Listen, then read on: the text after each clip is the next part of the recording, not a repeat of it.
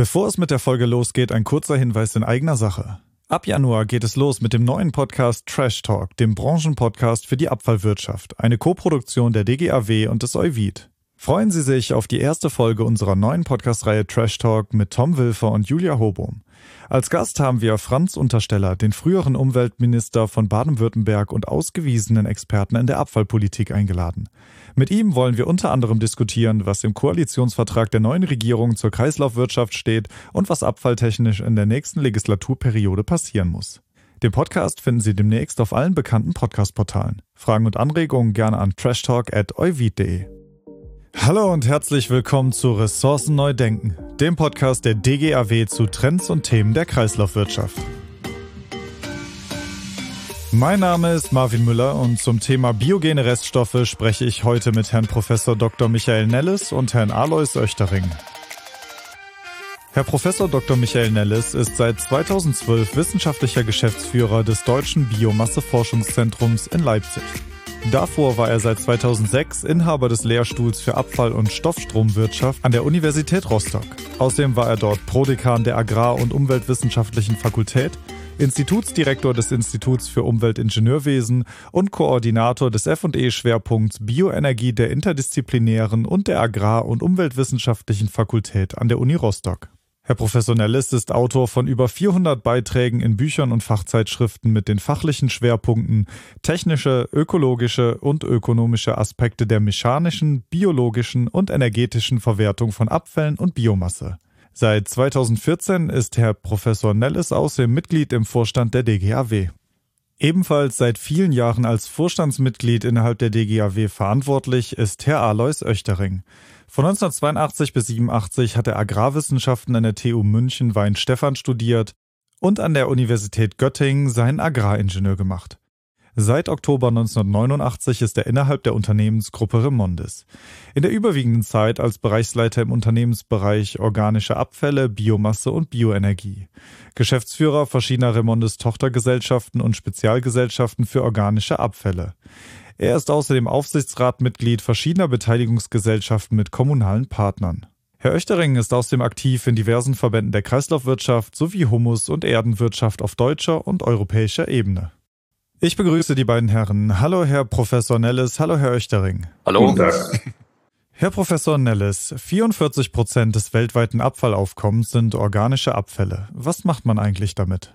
Ja, leider weltweit gesehen das Falsche. Die biogenen Abfälle werden mit den anderen Siedlungsabfällen meist zusammen äh, erfasst, wenn überhaupt, und äh, dann nicht wie bei uns getrennt gesammelt und äh, entsprechend verwertet. Das heißt, global gesehen haben wir etwa 40 Prozent der Abfälle, die äh, gar nicht gesammelt werden, auf wilden Müllkippen landen, in äh, offener Verbrennung äh, äh, entsprechende Emissionen erzeugen oder in Flüsse oder Meere direkt landen. 30 Prozent werden dann ohne eine Vorbehandlung auf Deponien äh, abgelagert, äh, was ebenfalls zu äh, erheblichen Umweltproblemen führt.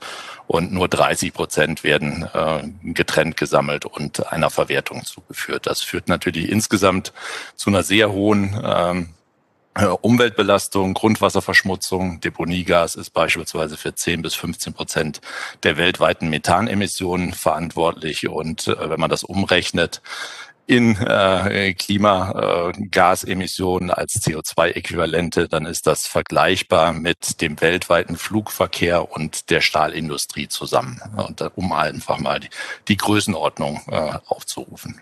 Sie haben gerade schon Deponierung und Verbrennung angesprochen. Ich frage mich, kann man denn nichts Besseres damit machen?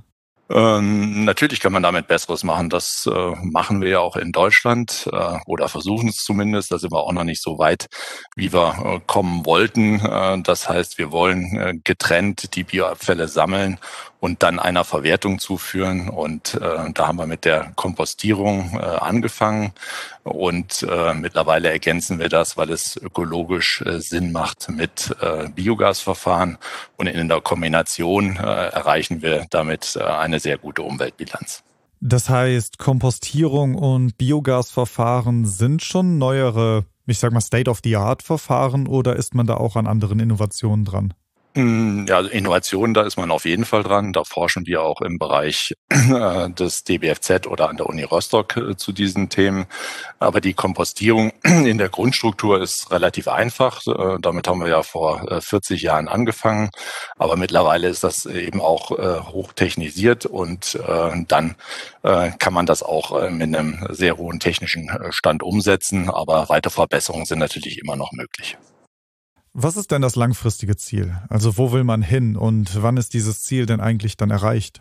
Ähm, ich glaube, dass wir insgesamt äh, das Ganze größer denken müssen. Das heißt, wir wollen ja eine klimaneutrale Gesellschaft ähm, generieren. Dafür brauchen wir zum einen 100 Prozent erneuerbares Energiesystem, äh, zum anderen eine wirkliche Kreislaufwirtschaft. Und da sind wir auch im biogenen äh, Abfall- und Reststoffbereich noch weit entfernt. Und da müssen wir eben sehen, dass wir wirklich die Kreisläufe schließen. Und da gibt es gerade auch bei den landwirtschaftlichen Reststoffen, aber auch bei den biogenen Abfällen, die wir äh, hier in Deutschland äh, getrennt sammeln, noch erhebliche Verbesserungspotenziale und die müssen wir einfach heben. Sie haben eben schon angesprochen, dass immer noch viele biogene Abfälle im Restabfall landen. Und laut Untersuchung des Umweltbundesamtes sollen das circa 4 Millionen Tonnen biogene Abfälle im Restabfall sein, die nicht getrennt erfasst und behandelt werden. Obwohl seit 2012 das Kreislaufwirtschaftsgesetz die getrennte Erfassung vorsieht. Herr Oechtering, woran liegt das? Ja, das ist sicher richtig, aber positiv würde ich erstmal ähm, anmerken, dass bisher immerhin schon mehr als 10 Millionen Tonnen dieser kommunalen Abfälle getrennt gesammelt werden. Das ist schon mal eine positive Entwicklung, aber Sie haben recht, das sind immer noch ein Großteil, drei bis vier Millionen Tonnen, die noch nicht getrennt gesammelt werden. Das liegt aus meiner Sicht im Wesentlichen an der jeweiligen Lokalpolitik, ähm, wo man doch ähm, sich immer noch schwer tut, in vielen Bereichen äh, moderne Sammelsysteme einzuführen. Und jede Kommune reklamiert für sich immer wieder Besonderheiten, ähm, dass man das genau in diesem Bereich, aus welchen Gründen auch immer, eben nicht kann, obwohl schon mehr als 60 Prozent der deutschen Haushalte mit der Biotonne positive Erfahrungen gemacht haben und ähm, seit Jahren dieses Sammelsystem gut nutzen. Fehlt es da an mehr Bürgerinformation?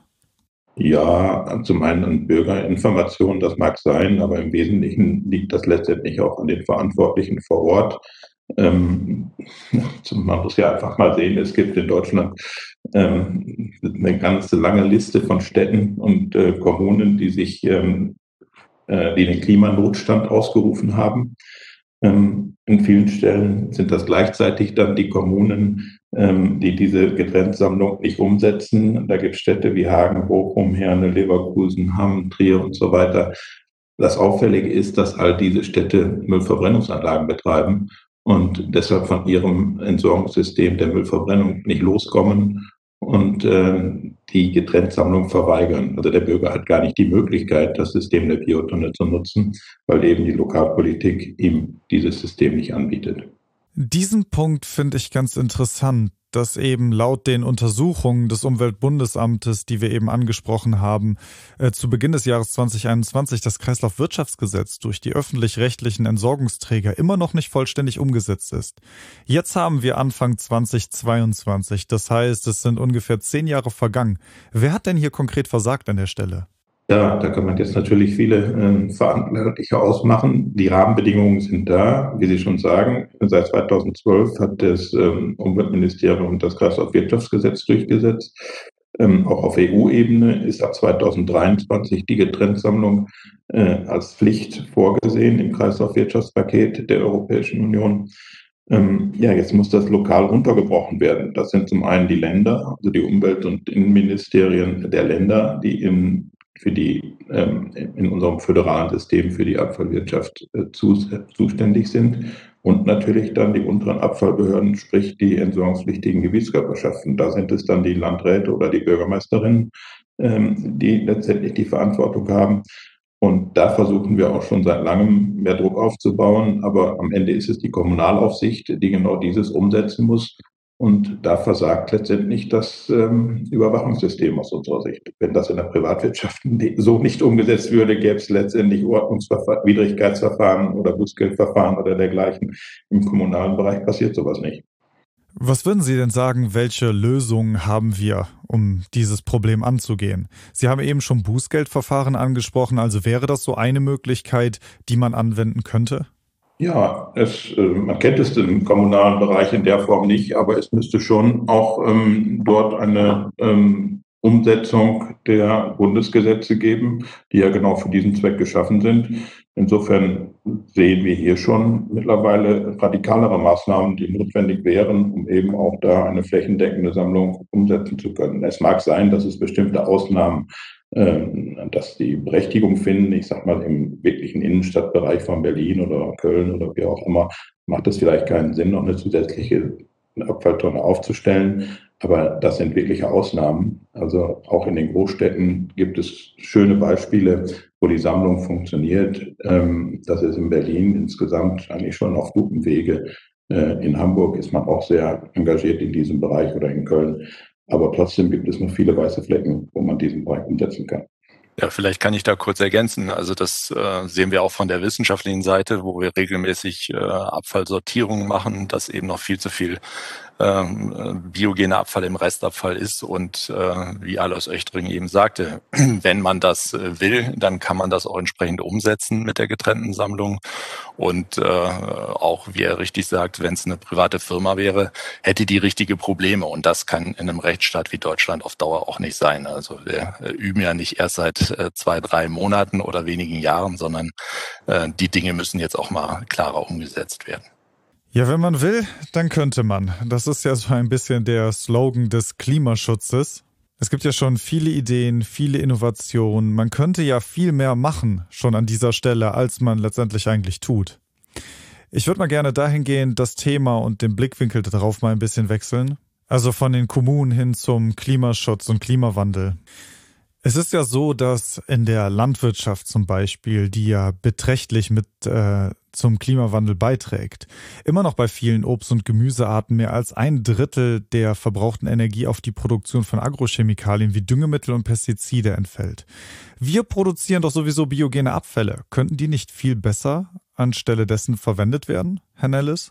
Ja, da kann ich vielleicht anfangen, aber Alois Oechtring äh, sicher auch gut ergänzen. Ähm, da habe ich eine ganz klare Meinung, äh, dass wir in Deutschland eben sehr viele biogene Reststoffe und Abfälle haben und die müssen zuerst mal in einer richtigen Kreislaufwirtschaft auch in der Landwirtschaft im Kreis geführt werden. Und wenn ich darüber hinaus noch äh, Düngebedarf habe, dann kann dieser eben aus Agrochemikalien, mineralische Dünger gedeckt werden, weil die eben eine sehr schlechte äh, Ökobilanz insgesamt haben und auch eine schlechte Klimabilanz, wie Sie eben gesagt haben. Äh, wir müssen das also umkehren. Im Moment äh, haben wir eben Düngemittel und müssen sehen, dass wir qualitativ hochwertige Bioabfallkomposte und ähnliches ergänzend auf die Felder bringen und äh, eigentlich müsste es umgekehrt sein. Also ich glaube auch nicht, dass es unser erstes Ziel sein muss, alle chemisch-mineralischen äh, Düngemittel komplett zu ersetzen. Aber wir haben aus unserem ähm, Biomassepotenzial doch einen großen, ähm, einen großen Fundus an Stoffen, die wir nutzen können, die wir auch sehr positiv im Boden nutzen können. Und letztendlich macht es die Ökolandwirtschaft ja vor, dass wir gerade im Biolandbereich ähm, sehr viele Kunden haben, die ihre Düngung über organische ähm, Reststoffe, über Komposte, über Gärmaterialien oder andere Wirtschaftsdünger ähm, vollständig äh, realisieren. Und aus meiner Sicht ist das ein gutes Beispiel, das wir auch in der Zukunft noch zunehmend umsetzen können. Aber was ist denn konkret der Hinderungsgrund, das flächendeckend umzusetzen? Also ist das eine Frage der Kosten und der Investitionen? Ist es einfach zu teuer, an dieser Stelle auf biogene Rohstoffe umzustellen oder woran liegt das? Ja, ähm, zu teuer ist es mit Sicherheit nicht, denn ähm, der Marktpreis der organischen Dünger richtet sich doch sehr stark nach den äh, Preisen ähm, der Mineraldünger. Insofern glaube ich nicht, dass es am Preis alleine liegt. Es liegt sicherlich auch an den Wirtschaftsmethoden in der Landwirtschaft, also in der strikten konventionellen Landwirtschaft, wo man wirklich nur auf hohe, Erträge ähm, äh, ähm, sich eingestellt hat, ähm, ist ähm, die chemisch-mineralische Dünger sicherlich eine wichtige Voraussetzung. Aber ich glaube, auch da werden wir in Zukunft uns ein Stück anpassen und das Thema gesunde Böden und auch Kreislaufwirtschaft, Recycling-Rohstoffe, diese Themen werden einfach stärker in den Vordergrund kommen. Und deshalb glaube ich, dass die von Ihnen eben genannten Prozentsätze äh, in der Landwirtschaft doch sich auch in eine positive Richtung entwickeln, wo wir eben mehr organische Wirtschaftsdünger oder organische äh, Dünger- und Pflanzenschutzmaßnahmen realisieren werden. Bleiben wir einmal bei den Böden. Im Zuge der UN-Klimakonferenz in Paris 2015 wurde, initiiert von Frankreich, ein globales Programm zum Humusaufbau gestartet, die 4-Promille-Initiative, die eine jährliche Erhöhung der globalen Bodenkohlenstoffvorräte um 4 Promille vorsieht. Nimmt man damit den anderen Industriebereichen die Hausaufgaben ab, CO2 zu reduzieren? Das kann man natürlich ähm, einmal so interpretieren, dass man damit denen die Hausaufgaben abnimmt. Aber ich glaube, das Potenzial ist so groß, dass jede Verbesserung und jede Reduzierung von CO2 aus der Atmosphäre hilfreich ist. Ähm, was mich ein bisschen wundert in dieser Diskussion, dass man sehr viel Forschungsgeld und sehr viel äh, Initiative daraus ausbringt, technische Läger aufzubauen für CO2, dass man das in Kavernen verpressen will, dass man das technisch irgendwie binden will, wobei es doch so einfach ist, CO2 in den Boden zu speichern, indem man Humus aufbaut. Humus speichert Kohlenstoff, ist ein ganz wesentlicher Bestandteil des Humus ist Kohlenstoff und damit kann man auch mittel- und langfristig CO2 in den Boden binden auf relativ einfache Art. Insofern sehe ich hier kein Gegeneinander und keine Entlastung der Industrie direkt. Es gibt so viele äh, Gründe, CO2 aus der Atmosphäre zu nehmen. Und da ist der Humusaufbau, glaube ich, ein relativ einfaches Argument, was im Augenblick auch durchaus gesellschaftspolitisch immer mehr in den Fokus rückt. Ähm, man muss das erstmal verstehen, was der Humus alles kann und welche Bedeutung der Humus in diesem Bereich hat. Und ich glaube, da machen die ähm, Naturschutzverbände und auch die Umweltpolitik im Augenblick ganz große Fortschritte, um dieses Verständnis auch allgemeingültig zu platzieren. Ja, ich kann da nur ergänzen. Also wir werden, wenn wir wirklich es ernst meinen, eine klimaneutrale Gesellschaft global bis 2050 oder auch 2060 äh, zu generieren, alle Möglichkeiten brauchen, um CO2-Emissionen zu vermeiden. Und da ist das eine ganz äh, wichtige Initiative. Äh, aber darauf kann sich natürlich keiner ausruhen. Also wir werden alles brauchen, was geht, um dieses Ziel zu erreichen. Und das ist ein Punkt gerade für Entwicklungs- und Schwellenländer, um dort auch überhaupt wieder vernünftig Landwirtschaft machen zu können, dass man da Böden wieder aufwertet. Zum Erreichen der Ziele könnten ja auch flüssige und feste Gärreste beitragen, die als Düngemittel oder Bodenverbesserer stofflich verwertet werden. Denn auch sie tragen zu einer echten Kreislaufwirtschaft bei. Doch gerade sie unterliegen höheren Auflagen und Anforderungen als importierte Rohstoffe. Wieso eigentlich werden biogene, abfallstämmige Reststoffe immer noch diskriminiert? Ja, ich glaube, das liegt auch ein Stück an unserer Landwirtschaftspolitik und auch an der Wirtschaftsweise in der Vergangenheit, weil bisher wurden, wie eben schon angesprochen, die chemisch-mineralischen Dünger vorrangig beraten, auch in der Landwirtschaft. Und ähm, im Bereich der Recycling-Rohstoffe ähm, die vielleicht auch von Beginn an immer nicht die Qualität hatten, die man braucht. Das muss man natürlich auch sagen. Da haben wir uns aus unserer Branche ein Stückchen doch ähm, weiterentwickelt und bringen heute ähm, organische Dünger auf den Markt, die durchaus ähm, äh, gut aufbereitet sind, die entsprechend deklariert sind, die analysiert sind und so weiter. Insofern kann die auch in der Landwirtschaft äh, ruhigen Gewissens eingesetzt werden. Ähm, was vielleicht auch noch dazu beigetragen hat, in der jüngeren Vergangenheit, dass die einzelnen Ressorts in der Politik, sprich in der Landwirtschaft, im Umweltbereich, mit unterschiedlichen Parteien besetzt waren und das Miteinander dieser beiden Bereiche nicht so richtig funktioniert hat. Auch das Wirtschaftsministerium wurde noch wieder in eine andere Farbe geführt. Insofern hoffe ich mir jetzt durch die neue äh, Regierung, wo doch die Ministerien, Wirtschaftsministerium, Landwirtschaftsministerium, Umweltministerium parteieinheitlich besetzt sind, dass da vielleicht mehr Harmonie reinkommt und auch diese Kreislaufwirtschaft insgesamt ganz neuen Fokus bekommt. Also ein mehr, ein größeres Miteinander in diesem Bereich ja, ich glaube, da kann man noch ergänzen, wenn man sich den äh, Koalitionsvertrag, der ansieht, der heute unterschrieben worden ist. Da stehen äh, eine komplette Seite zur Kreislaufwirtschaft, wo man gerade diese Punkte äh, auch äh, entsprechend darstellt und sehr viele Querverweise in dem gesamten Papier. Wenn man das wirklich ernsthaft umsetzen will, dann wird es eben auch diese Diskriminierung auf Dauer nicht mehr geben können, weil nur dann eben eine Kreislaufwirtschaft ökologisch sinnvoll möglich ist. Das heißt an der Stelle aber, Sie haben gerade schon einen Koalitionsvertrag angesprochen, da blicken Sie beide aber optimistisch in die Zukunft, oder? Für diesen Bereich auf jeden Fall. Ja, ich glaube, äh, wenn man das umsetzt, was im Koalitionsvertrag steht, äh, dann äh, wird da auf jeden Fall einiges weitergehen für die sinnvolle Kreislaufwirtschaft. Ich würde, bevor wir weitergehen, noch ganz kurz bei den Böden bleiben. Mit dem Einsatz von biogenen Abfällen besteht natürlich auch die Gefahr einer Nährstoffüberlastung des Bodens. Das möchte ich nicht verschweigen, sondern ist ein Punkt, den wir auch diskutieren müssen. Herr Nellis, wie wirkt man dem entgegen? Ja, das ist äh, bei uns in der bisherigen Entwicklung in Deutschland äh, eben nicht immer gut gelaufen. Also wenn man sich zum Beispiel ansieht, wir haben fast 10.000 in erster Linie äh, landwirtschaftliche Biogasanlagen, äh, die in den letzten 15 Jahren errichtet worden sind und äh, da nicht nur landwirtschaftliche Reststoffe, sondern auch Energiepflanzen einsetzen. Und äh, vielfach hat man die in Regionen gesetzt, wo wir sowieso schon einen Nährstoffüberschuss hatten in zum Beispiel äh, im Nordwesten von Deutschland und äh, dadurch äh, weitere Nährstoffüberschüsse geschafft. Und äh, die äh, Güllen und äh, auch die Gärreste äh, sind äh, auch nicht immer so eingesetzt worden, wie das für den Grundwasserschutz halt äh, sinnvoll gewesen wäre. Und äh, das muss entsprechend anders äh, gehandhabt werden. Also da sind, glaube ich, auch einige Dinge schiefgelaufen. Und da müssen wir äh, in der Planung insgesamt sehen, dass wir die Anlagen dahin stellen, äh, wo sie auch wirklich gebraucht werden und zu einem sinnvollen Gesamtkonzept beitragen. Vielleicht muss man da auch ein bisschen unterscheiden. Das, was der Michael Nels da richtigerweise anspricht, sind natürlich im Wesentlichen die Reststoffe, die aus der Landwirtschaft kommen.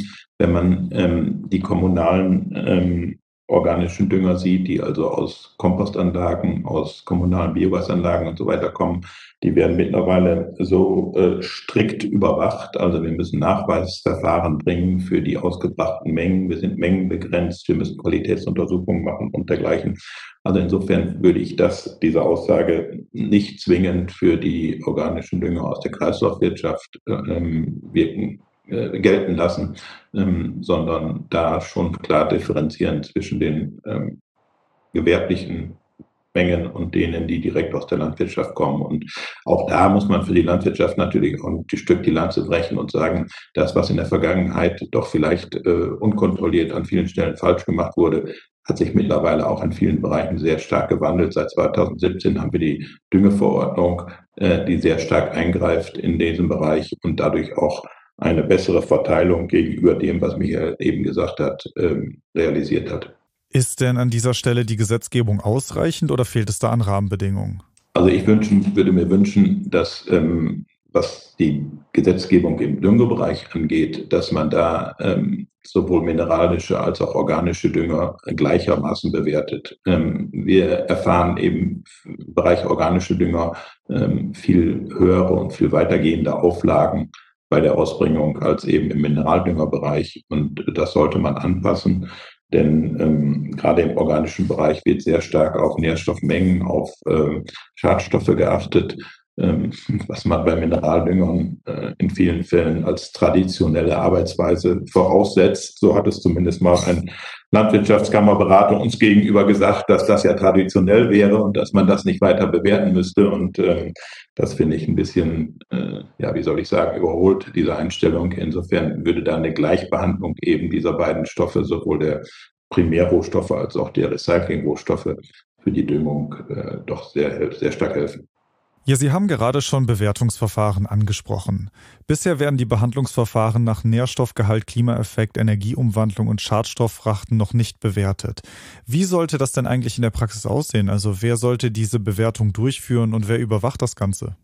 Aus meiner Sicht, ähm, also Überwachungsmöglichkeiten gibt es da schon genug. Nur wenn Sie jetzt sagen, diese Nutzung ähm, der Nährstoffe ist vielleicht noch nicht so in dem Vordergrund. Also wir haben in den letzten Jahren sehr stark über Energiethemen gesprochen. Immer wenn es um Klima geht, geht es ziemlich äh, zeitgleich auch um energetische Fragen, auch um die energetische Nutzung von Biomassen und dergleichen. Und ich glaube, das Thema von morgen ist noch stärker äh, die Rohstoffwirtschaft dass wir uns eben auch die Nährstoffe, die in diesem Kreislauf sind, die eben angesprochenen vier Millionen Tonnen, die heute noch in die Verbrennung gehen, äh, in Müllverbrennungsanlagen, ähm, die enthalten eine große Zahl an Nährstoffen, die dem Kreislauf entzogen werden. Und ich glaube, dieser Fokus, der muss noch stärker ausgeprägt werden, dass wir diese Nährstoffe besser bewerten und auch unsere, unsere ähm, interne wirtschaftliche Bewertung dieser Rohstoffe noch stärker in den Fokus bringen, um da auch klimapolitisch letztendlich die Hausaufgaben zu machen.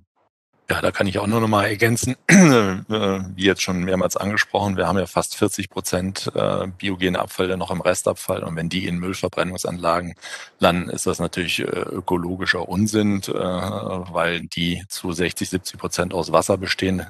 Wasser brennt nicht und der andere viel wichtigere Punkt ist, dass wir eben die Nährstoffe nicht in den landwirtschaftlichen Kreislauf zurückführen. Also von daher müssen wir das auf jeden Fall ändern. Aber wie bekommt man die denn jetzt konkret aus den Müllverbrennungsanlagen raus? Ja, das eine haben wir schon am Anfang diskutiert. Da geht es um die bessere getrennte Sammlung der Bioabfälle. Da muss man nur die Rechtslage umsetzen, die es ja schon lange genug gibt. Und dann äh, muss eben auch auf der anderen Seite äh, eben eine Gleichbehandlung zum Beispiel von mineralischen Düngern und den organischen, äh, qualitativ hochwertigen Bioabfallkomposten beispielsweise gewährleistet werden, dass wir da gleiche Rahmenbedingungen haben und äh, dass eben auch die Kreislaufschließung entsprechend äh, unterstützt wird durch die Maßnahmen. Also es ist immer einfach beschrieben, Kreislaufwirtschaft, es stehen jetzt auch viele gute Dinge im Koalitionsvertrag, aber man muss es dann eben auch umsetzen in der Praxis und da gibt es dann halt auch immer äh, entsprechende Aus Ausweichreaktionen, wenn die denn möglich sind. Solange Bioabfälle noch als ähm, nachhaltiger Brennstoff bewertet werden, auch in Müllverbrennungsanlagen dafür ähm, äh, finanzielle Vorteile ähm, äh, generiert werden können, ist es natürlich auch schwer für die Anlagenbetreiber, auf diesen Stoffstrom zu verzichten. Insofern ist es da die Aufgabe ähm, der Politik oder auch ähm, der Gesetzgebung, am Ende ähm, hier eine Klarheit zu schaffen und zu sagen, wir wollen eine Kaskadennutzung. Natürlich kann man bestimmte auch organische Reststoffe am Ende für thermische Zwecke nutzen. Aber vorher sollte man das so weit aufbereiten, dass man die stoffliche Nutzung von Hölzern oder auch eben von Nährstoffen zur Düngung und so weiter ähm, in den Vordergrund stellt. Also müsste die Politik dann hier die Verbrennungsanlagenbetreiber in die Pflicht nehmen? Ja, dazu gibt es ja Ansätze. Ähm, die sind aus Sicht noch nachzujustieren aus unserer Sicht, um eben ähm, ähm, nicht diesen Anreiz der vorrangigen Verbrennung von Biomasse überzubewerten, sondern hier eben nachzujustieren und zu sagen, da wo Nährstoffe drin sind, da wo man auch äh, über Biogasnutzung und Wärmenutzung und so weiter andere ähm, oder höherwertige Nutzung für diese Stoffstrome einbauen kann, sollte man das eben auch fördern. Aber ich denke, das ist alles in den letzten Jahren ähm, geschehen. Das entwickelt sich gerade am Markt und ich glaube, die Erkenntnis greift auch, dass man an diesen Stellen Schrauben drehen muss. Und da erwarte ich jetzt gerade auch ähm, von der neuen Bundesregierung hier äh, doch entsprechende Aktivitäten, das zu tun. Und auf europäischer Ebene hat man das auch erkannt, wo ich glaube, dass an diesen Schrauben entsprechend gedreht wird. Ja, wir sind jetzt langsam am Ende unseres Gesprächs angekommen und Herr Oechtering, Sie haben gerade schon die europäische Ebene angesprochen. Und das wäre auch meine letzte Frage. Die EU hat ja mit dem Green Deal Klimaneutralität bis 2050 gefordert. Und das ist ja durchaus ein sehr optimistisches Ziel, das auf keinen Fall einfach zu erreichen ist. Was glauben Sie denn, wie können wir das erreichen? Brauchen wir mehr Besteuerung, mehr Sanktionen, mehr Verbote? Sanktionen und Verbote. Ähm, ich glaube, damit ist es immer schwierig, äh, Personen mitzunehmen oder die Gesellschaft mitzunehmen. Ich glaube, dass insgesamt auch europaweit der Wille zu zur Nutzung von Recyclingrohstoffen äh, da ist. Der ist gesellschaftsfähig.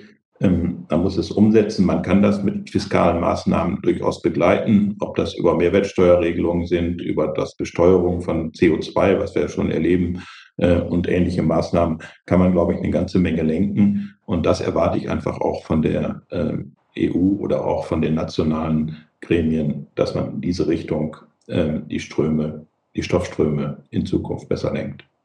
Ja, ich glaube, es sind klare Ziele gesetzt worden auf EU-Ebene und nun geht es darum, die Dinge auch umzusetzen. Und wie wir eingangs ja schon diskutiert haben, wird das Ganze nur funktionieren mit einem 100% erneuerbaren Energiesystem auf der einen Seite und auf der anderen Seite einer wirklichen Kreislaufwirtschaft. Und äh, da spielen die äh, biogenen Reststoffe und Abfälle aus meiner Sicht eine ganz entscheidende Rolle, wenn man sich die äh, Mengenströme anguckt, auch die Emissionen.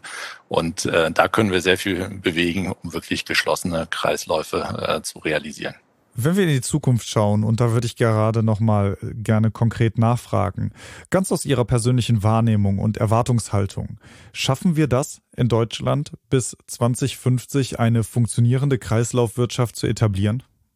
Also das sollten wir auf jeden Fall schaffen und äh, auch nicht erst 2050, sondern äh, da sind aus meiner Sicht entscheidend auch gerade die nächsten zehn Jahre, ob wir da die richtigen äh, Weichen stellen. Wir sind weltweit immer noch äh, führend, was so äh, Kreislaufwirtschaftssysteme und äh, auch die praktische Umsetzung angeht. Es gibt viele Länder, wo auf Papier geschrieben wird, sie machen Kreisläufe. Ich war jetzt gerade in den letzten Tagen in eine, eine große indische Fachtagung eingebunden. Da gibt's ganz große Reden, äh, aber wenn man sich die Praxis anguckt, dann sieht das eben anders aus. Also wir in Deutschland äh, müssen und werden das in den nächsten 10, 15, maximal 20 Jahren schaffen. Herr Oechtering, sehen Sie das auch so? Dem kann ich nur zustimmen. In dieser Hoffnung lebe ich auch. Und wenn ich sehe, was wir in den letzten 20, 30 Jahren schon erreicht haben, äh, das haben wir eben bei den Mengenzahlen ja auch schon genannt. Ähm, wir haben schon eine funktionierende Kreislaufwirtschaft, aber wir haben noch viele Punkte, die wir in den nächsten Jahren optimieren können. Und ich glaube, bis 2050 muss es auf jeden Fall umgesetzt werden und äh, worden sein. Und ich glaube auch, dass wir das, wie der Michael sagt, in den nächsten 10 bis 15 Jahren auch schon weitestgehend abgeschlossen haben. Ja, vielen Dank für diesen Ausblick. Damit sind wir auch am Ende unseres Gesprächs angekommen und ich äh, freue mich sehr über diese optimistische Grundhaltung und ich glaube Ihnen beiden einfach mal, dass wir das hinbekommen und bis 2050 da die Ziele des EU Green Deals auch in Deutschland mit unserer Kreislaufwirtschaft erreichen zu können. Herr Professor Nellis, Herr Oechtering, ich danke Ihnen sehr für dieses Gespräch. Gerne. Ja, vielen Dank. Und ich bedanke mich auch bei unseren Zuhörerinnen und Zuhörern. Ich hoffe, Ihnen hat dieses Gespräch gefallen. Bei Fragen oder Anregungen schicken Sie uns gerne eine E-Mail an info.dgaw.de. Weiterführende Informationen, Links zu dieser Folge und weitergehendes Material finden Sie in unseren Shownotes und schauen Sie doch auch gerne mal auf unserer Webseite vorbei unter www.dgaw.de. Und nicht vergessen, ab Januar startet unsere neue Podcast-Reihe Trash Talk mit Tom Wilfer und Julia Hobum, eine Koproduktion der DGAW und des Euvid. Den Podcast finden Sie ab Januar auf allen bekannten Podcast-Portalen.